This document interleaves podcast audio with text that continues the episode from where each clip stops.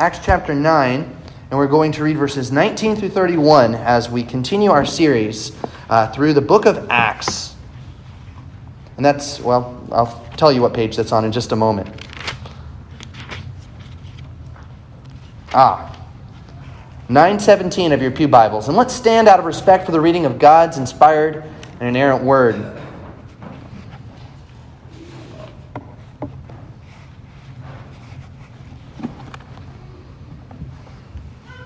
For some days, Paul was with the disciples at Damascus, and immediately he proclaimed Jesus in the synagogues, saying, He is the Son of God.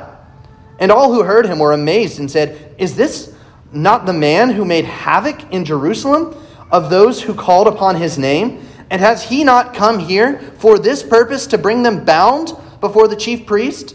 But Saul increased all the more in strength and confounded the Jews who lived in Damascus by proving that Jesus was the Christ. When many days had passed, the Jews plotted to kill him. But their plot became known to Saul. They were watching the gates day and night in order to kill him. But his disciples took him by night and let him down through an opening in the wall, lowering him in a basket. And when he had come to Jerusalem, he attempted to join the disciples, and they were all afraid of him for they did not believe that he was a disciple.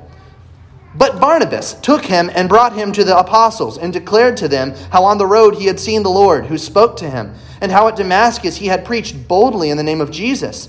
So he went in and out among them at Jerusalem, preaching boldly in the name of the Lord. And he spoke and disputed against the Hellenists, but they were seeking to kill him. And when the brothers learned this, they brought him down to Caesarea and sent him off to Tarsus. So the church throughout all Judea and Galilee and Samaria had peace and was being built up. And walking in the fear of the Lord and in the comfort of the Holy Spirit, it multiplied. The grass withers, the flower fades, but the word of our God abides forever. Amen. You may be seated.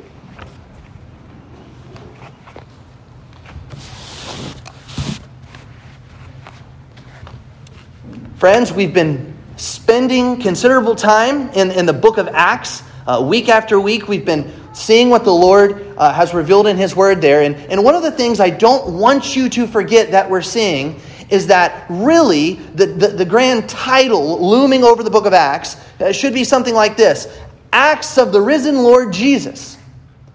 And the reason that's the case is because uh, sure, we see apostles doing mighty things. Sure, we see um, disciples growing and the church growing. But really, who is doing all of this? It's Jesus. It's Jesus. And um, Luke, who is leading us through this inspired word of God, is not letting us forget it. He wants to show us time and time again that Jesus um, in these early days of the church, and even right now, is sitting at the right hand of the Father on the throne on high, and he is ruling his church by the power of the Spirit. Do you believe that? Do you believe that Jesus right now sits at, at, at the right hand of the Father to breathe life into his church, to breathe life into our church? Uh, we, we can't forget that as we go through the book of Acts. And there's a few um, ways that Luke has just shouted this from the rooftops. One of them we saw last week Jesus saved a sinner. And not just any sinner, he saved Saul. Do you realize what a big deal that is? Saul, who is persecuting the church. Saul, who made it his life's mission to kill Christians to arrest them and dragged them to Jerusalem. Saul, who was walking um, on the road to Damascus, chasing down Christians who were fleeing from him, and he had uh, papers of extradition, uh, papers that stood against them that he could use to drag them back to Jerusalem. And on the very road in which he was going to hunt Christians, God hunted down him. Not to, not to kill him, but to save him. And he stopped Paul right in the middle of his warpath, and he says, Now you serve me. It was the risen Lord Jesus that did that. And if Jesus can save Saul, who is the Apostle Paul, then he can save anyone. No one is too far out of, out of uh, Christ's reach. It was true in that day, and it's true today. Don't forget it. But there's something else here. Right? What, what do we see? We see Paul, the sinner, being saved, and now he's this baby Christian who starts speaking about Jesus. Do you know that that's, that's what Christians do? That's what newborn Christians do? They, they start talking about Jesus. And, and it's a wonderful thing. It's like when a, when, when a baby's born, he starts to cry. When a Christian is given new life, eh, they want to, in different, different kind of ways, start to talk about Jesus. I've seen this in many of you. I, I, I recall when, when I uh, first saw the Lord Jesus with, with incredible clarity and said, I got to tell someone about this.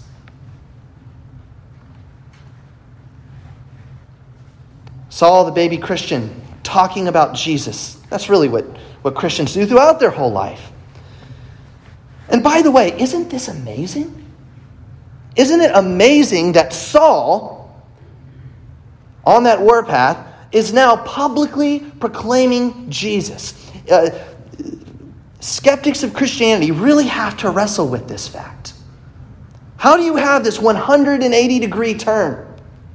How do you have this complete shift?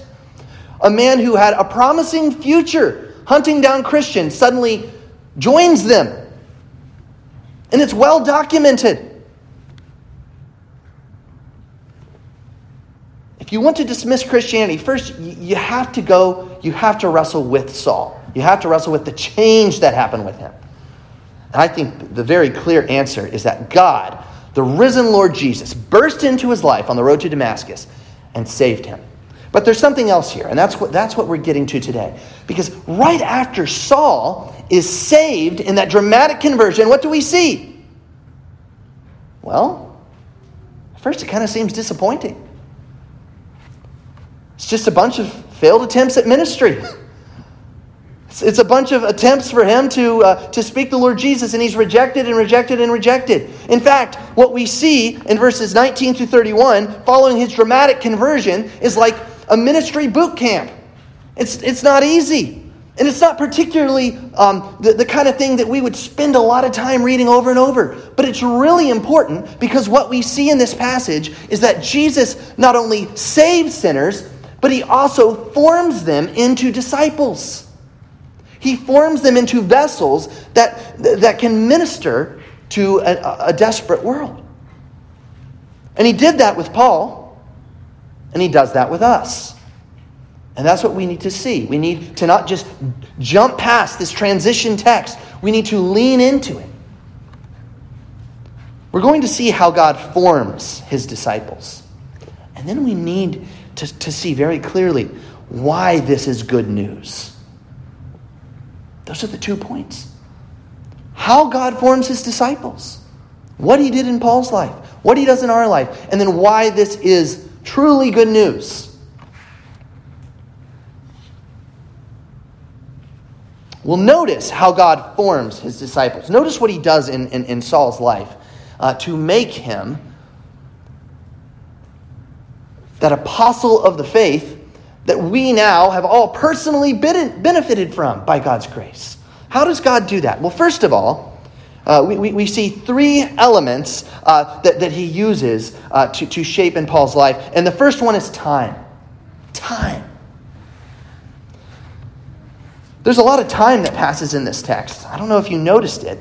Um, but if you, if you look at this text, it almost seems like things are, are, are moving very quickly. But then we jump over to Galatians 1, and we heard uh, what, what um, Elder Wagner read this morning, and we see that what's happening is there is a great span of many years going by before Paul even begins his first missionary journey. In fact, between verses 22 and 23, there's three years. Look, in verse 20, uh, 22, we hear that, that he's um, Uh, Saul increased all the more in strength, confounded the Jews who lived in Damascus by proving that Jesus was the Christ. And then, verse 23 when many days had passed, the Jews plotted to kill him. Well, what we know from Galatians 1 is those many days were three entire years. And what was Paul doing during those three years? Well, he was spending most of them in the Arabian desert. What's he doing out in the Arabian desert? Here's Paul, the baby Christian, who just has had this eye opening experience of the Lord Jesus, and he's got some learning to do. He's got some training to do. And he has to have this kind of time of seminary um, saturation, as it were, out in the desert, getting his, his doctorate of the desert. And he goes out there to encounter the Lord Jesus. What is he doing? He's, he's spending time alone with God. He's, he's, he's learning of the Lord and he's, and he's preparing to speak for him boldly. And that's what he does. He comes back and he speaks in Damascus. And then what happens later? Well, he goes back home to Tarsus, and then we're, we're told in Scripture that there's seven long years that pass while he's in Tarsus. Until then, he starts his missionary journey in Antioch. Ten long years of waiting and preparation.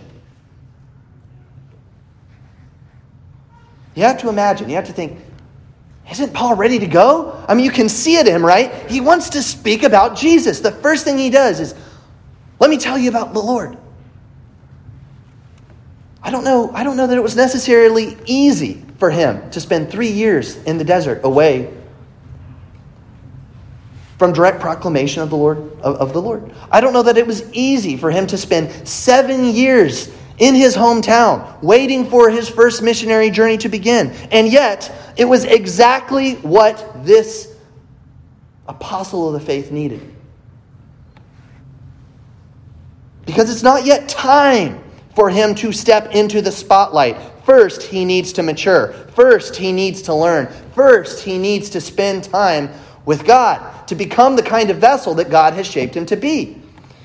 Now, friends, it often takes time to become mature vessels for God's service. It takes time for us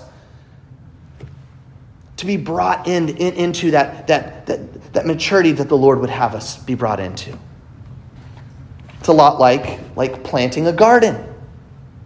I've been doing that recently, uh, tending to my native plant garden out in my backyard. And, and, and the way it works is first I, I planted um, uh, last year, I, I, planted some measly looking uh, sprouts, and, and my wife comes out, and, and, I'm so excited about them. Look at the butterfly milkweed here. Look at the, at, at the, at the Joe Pye weed. And she says, this, this, These just look like weeds.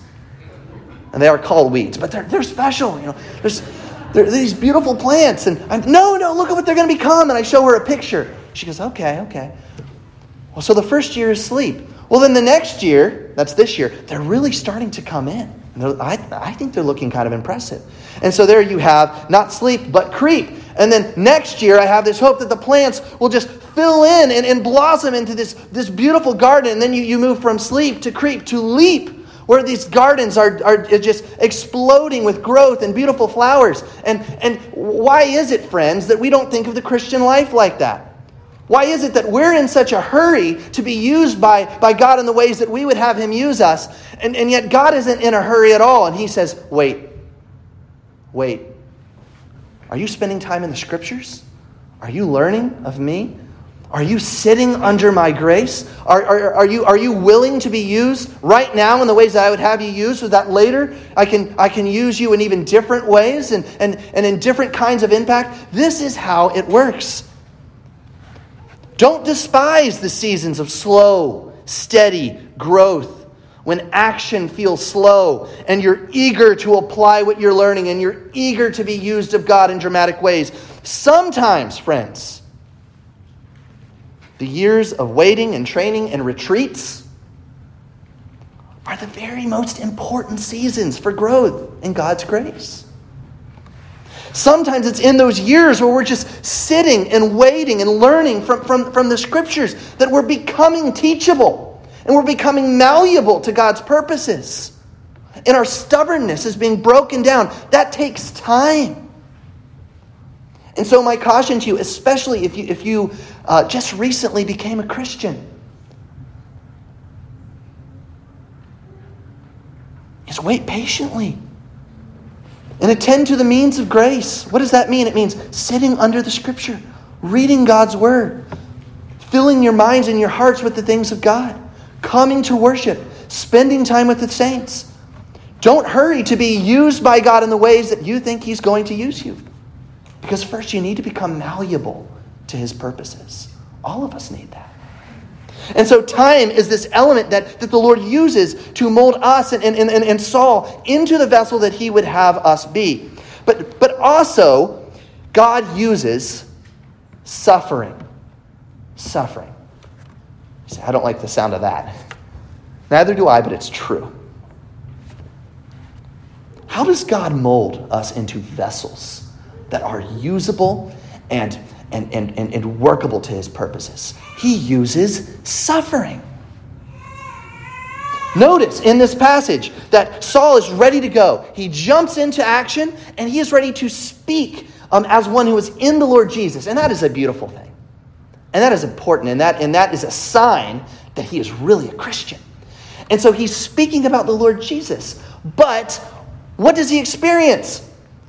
Rejection. Rejection from, from the Jews who say, uh, who, who, he's contending with. Oh, get rid of this guy. He's not who we want him to be. And then he, he starts uh, uh, speaking uh, again to, to the Hellenists, to Jews who were Greek speaking, and they say, Get him out of here. And then he goes and he speaks to, uh, he tries to speak to fellow Christians, and they say, We don't know about you.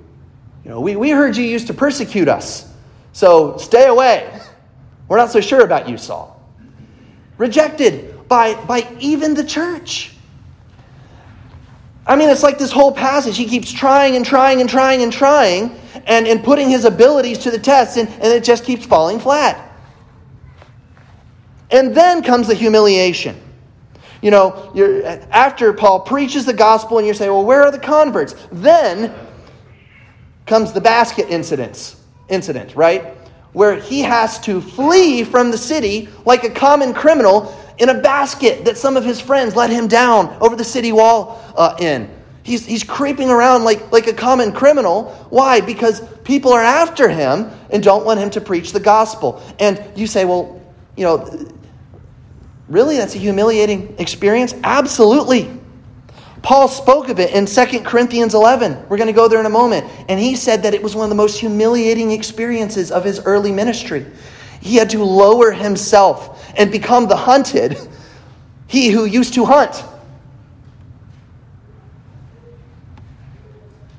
And then the news in verse 30. Fellow disciples say, Hey, Paul, your presence isn't helping here right now. You need to get out of town. You need to, get, you need to go home to Tarsus for a while. And then he leaves, and guess what happens? The church does great. Peace prevails in that time. What do you think Paul was thinking? He'd say, Looks like I go home and then everything gets better. Looks like I'm out of the picture and then the church flourishes. It's humiliating, it's humbling. What is God teaching Paul here? God is teaching Paul a lesson through, through suffering, and it's simply this My grace is made perfect in your weakness. My grace is made perfect in your weakness. What did he say last, last week? We heard it. When, when Saul was saved, um, he said, This man needs to know, he, need, he needs to share in, in, in the suffering. He needs to know how much he needs to suffer to be made a vessel of, of mine. And that's exactly what happens to Saul. Turn to 2 Corinthians 11. 2 Corinthians 11, 32 to 33.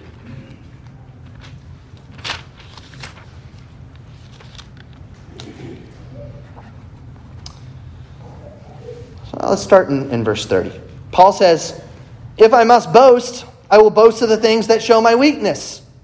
The God and Father of the Lord Jesus, he who is blessed forever, knows that I am not lying. At Damascus, the governor under King Aretas was guarding the city of Damascus in order to seize me, but I was let down in a basket through a window in the wall and escaped his hands.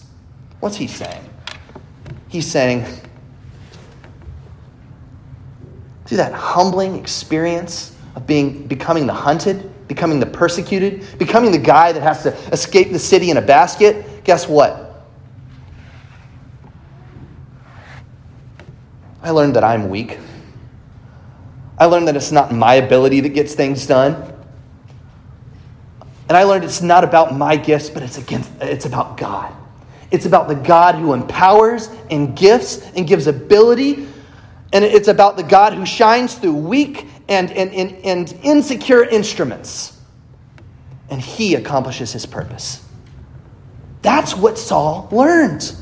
And that's what we hear him shout from the rooftops in Second Corinthians. He says, I'm nothing special. I'm just a humbled guy with personality issues and a, and, a, and, a, and a history of past sins that haunt me. And yet God used me, and He, and, and he taught me through my suffering uh, that, that it's through my weakness that the gospel is advanced. And it's His power alone that does anything in me. See, friends, ministry isn't about our abilities, it's about God's ability. And I wonder if you're starting to learn that crucial lesson. I wonder if you're starting to learn it in your parenting, in your marriages, in your evangelism efforts. Could it be that the obstacles you're experiencing now are ways that God is teaching you to trust not in yourself but in Christ? Could it be that, that your suffering you know, is, is not just some, some sign that everything's horrible and, and God's out to get me, but that He is building you into a fitting instrument to know your weakness so that His power shines through it. Not through the suffering. I mean, parenting, parenting is hard. Marriages are really hard. Evangelism is brutally hard and you start to do any one of those things,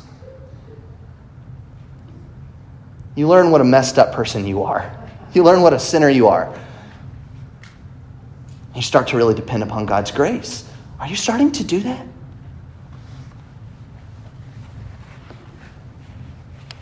See, Paul is brought to the end of himself in this passage, and, and that's part of this ministry boot camp. It's part of the Christian life. But then comes the third element to shape him into the vessel that God's called him to be, and that element is encouragement. Encouragement. Do you see it in verses 27 and 28?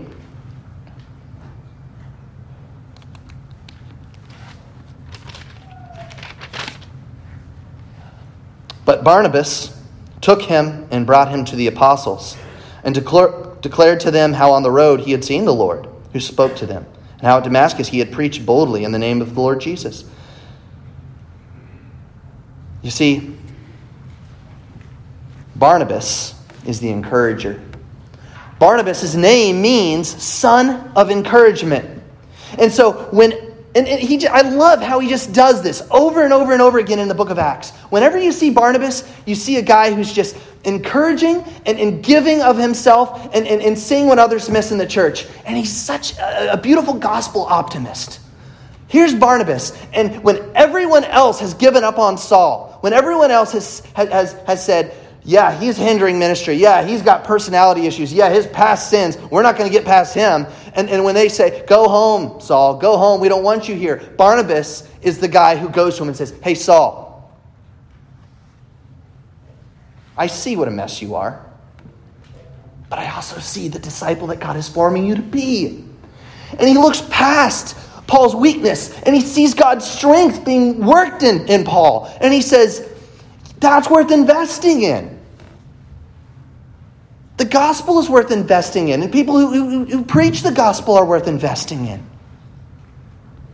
You see, Barnabas, that son of encouragement, he believes in other Christians. He makes risky investments in others. He promotes imperfect ministry.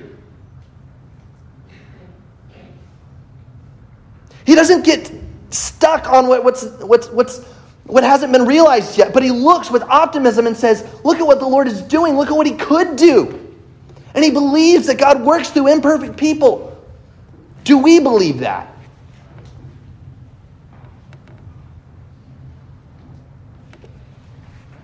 Do we do that in our homes? Do we do that in our churches? Or are we practical perfectionists?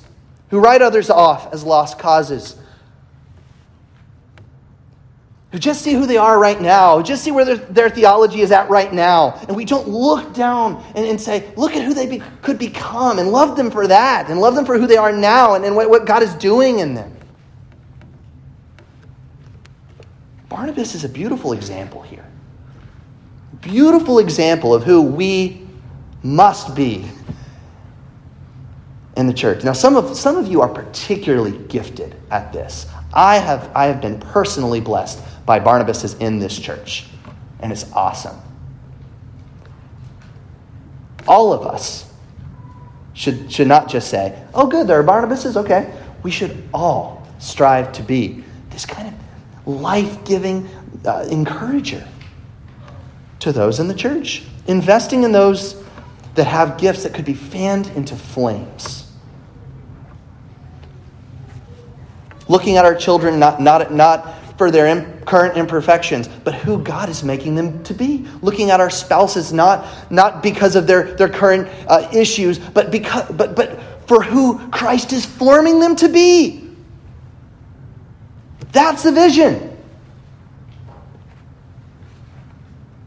Time, suffering, encouragement, all of this weaves together in this perfect condition, and God's grace behind it all to, to make Saul into the kind of instrument that he would have him be an instrument of his glory to proclaim the gospel. Now, why is this good news? It's good news because of this, friends. Jesus is in the business of using imperfect vessels to do useful work for his kingdom.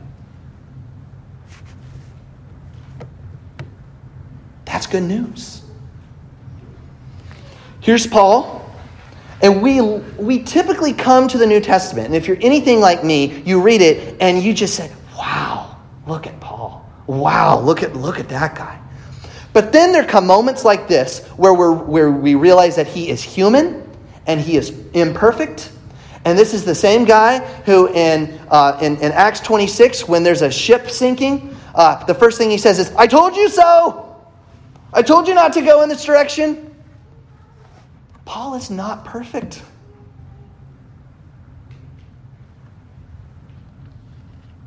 He's your typical basket case, just like us. And yet, God takes ordinary people like you and me, people with personality issues, pride problems, past sins, and He forms us into people who bring Him glory. That can only really happen if we believe in a God who is full of the grace of, of the gospel. It's only, that can only happen if we believe in, in the, the Protestant doctrine of salvation. That it's God, it's, it's all of God and none of us, right? It's all of Christ on the cross. It's all of Christ in his resurrection and nothing, nothing that we bring. It's all of God's gifting. And, and we say, Use me, Lord. Use me as a vessel. Call this progressive sanctification. It's a fancy word fancy term for basically saying this that growth in grace is messy and incremental, but in Christ it is real. Progressive sanctification means this that every day, if you are if you are trusting in the Lord Jesus Christ, if you belong to Him, every day, all the way to glory, you are becoming more like Jesus. And it's through all kinds of muddy roads and, and, and, uh, and, and pitfalls and obstacles, but, but by His grace, we are progressing, not perfect, but progressing in grace. Now, that is a wonderful word to our idealism and perfectionism, which loves to hide in our hearts and say, But you're not perfect yet. Can God really use you? But you're not there yet. Why don't you just give up? You're not a parent like that person. You're, you're not a spouse like that person. Why, why try? Why try? And that lie that Satan tells us and whispers in our, in our ear that because we're not at the finish line that yet, because we're not fully glorified, we should just give up or call it quits um, or, or, or, or, descend into in, internal chaos, it's a lie. And we, we have to address it as such. Why is it a lie? Because God, by His grace, and is working in us and though we are not perfect, we are progressing. So I ask you, what is one way over the past year that you are more like Christ today than you were a year ago? What is one way today that you are more like Christ than a year ago? And what is one way that a year from now you'd, you'd like to be more like Jesus? You see that, that, that God is, is shining a spotlight on an area in which you ought to be more like Jesus a year from now than you are today.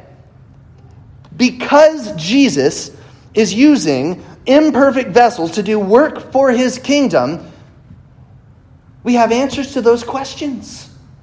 And we can actually place our hope in the God who is full of grace to work in our hearts.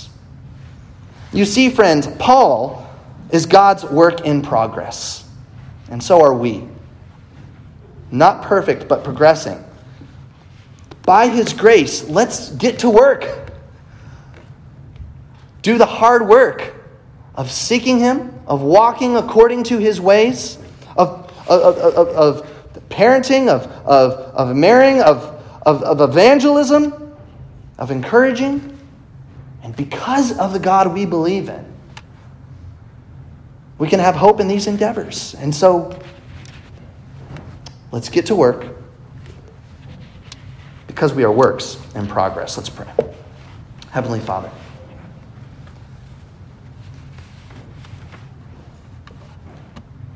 we thank you for good news, even like this. Jesus Christ died on the cross and rose again on the third day, that new life would be bursting forth in our hearts even now. And Lord, though we are not perfect, we are progressing. And though, though we are not uh, where we will one day be, we are on our way there. And you can use us now uh, to usher in, uh, Lord, the glories of a new creation. Would you make our work useful? And, and, and the pride that we cling to, the pride that says, Lord, it's about my ability, it's about my efforts, would you shave that off? And through suffering, would you form us into the kinds of people that you would have us be? Who, who do wonderful work for your kingdom, not because we're wonderful, but because you are. We pray all of this in Christ's name. Amen.